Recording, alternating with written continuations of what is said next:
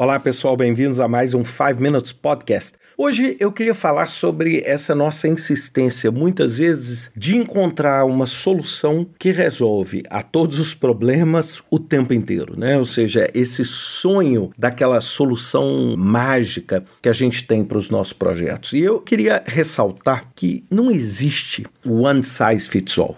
Não existe uma metodologia ou uma abordagem que é universalmente perfeita para todos os cenários. Bem, o que a gente tenta, na maior parte das vezes, quando, por exemplo, uma instituição ou uma empresa desenvolve um método para gerenciar os seus projetos, essa empresa ela está tentando o quê? Ela está tentando simplificar o seu processo, tentar dar uma uniformidade, um parâmetro mínimo, um padrão mínimo, para que as pessoas, por exemplo, consigam comparar diferentes projetos e avaliar esses projetos segundo determinados critérios que cada organização cria. Agora, uma das coisas que a gente tem que estar tá muito atento é que, por exemplo, se você pegar uma empresa grande, uma empresa da indústria automobilística ou uma grande empresa de software, e você falar que um método uma abordagem resolve todos os tipos de projetos a todo o tempo, bem, isso não existe. Isso não existe em lugar nenhum. Porque a natureza do projeto torna ele único. Ou seja, a nossa própria definição do que é um projeto pressupõe algo único. Então a gente tem que tomar muito cuidado com isso.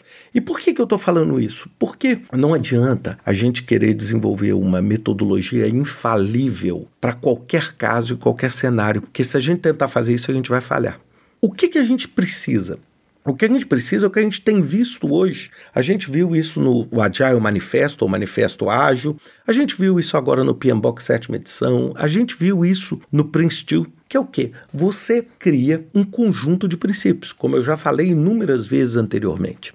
E esses princípios, eles não são fixos, eles não são prescritivos, eles não são uma receita de bolo eles são coisas que guiam o seu comportamento diante de alguma coisa. Por exemplo, quando lá no Manifesto Ágil você fala assim, o código funcionando a documentação, significa o quê? Significa que uma pessoa desenvolvendo um software, ela deve estar mais focada em ter um código que funciona do que em documentar. Ou seja, isso está dando ali um direcionamento segundo o Manifesto Ágil. Agora, o que, que você precisa então? Você precisa ter uma caixa de ferramenta.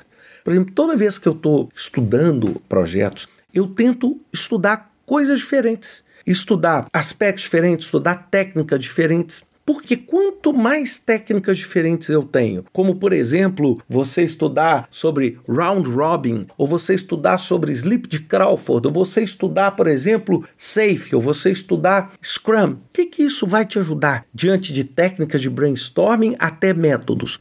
Isso vai fazer com que a sua caixa de ferramenta para resolver os problemas dentro da sua organização se torne mais versátil, com diferentes ferramentas, para que você consiga isso. É o que eu falo sempre. Se você quer cortar alguma coisa, você pode usar uma tesoura ou usar uma faca. Concorda comigo? Ambos são objetos cortantes.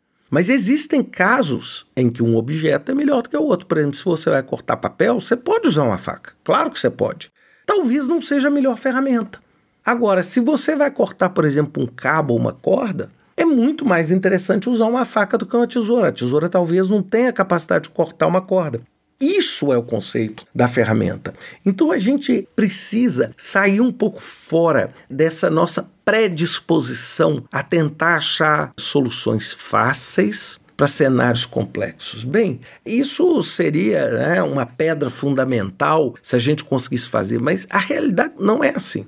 Muitas vezes, problemas complexos, eles vão exigir um conjunto amplo de ferramentas, onde você vai pegar, e é o que eu faço o tempo todo, eu vou customizar uma abordagem de comunicação pegando coisas de Scrum, por exemplo. Eu faço o chamado Daily Scrum em projetos que não usam Scrum, em projetos com planejamento mais detalhado, um projeto seguindo o waterfall, etc. Aí você vai falar, mas Ricardo, como é que você faz um daily O daily Scrum que eu tiro é o conceito da agilidade do pensamento, o conceito do grupo estar tá reunido para discutir, mesmo eu tendo ali um escopo claro dentro daquele projeto.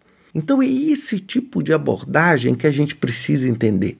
E é isso que hoje é uma das coisas que mais diferencia um gestor de projetos ou um Scrum Master, é a capacidade que esse profissional tem de conseguir adaptar aquele conjunto de ferramentas que ele ou ela desenvolveram e aprenderam para cada um dos diferentes cenários.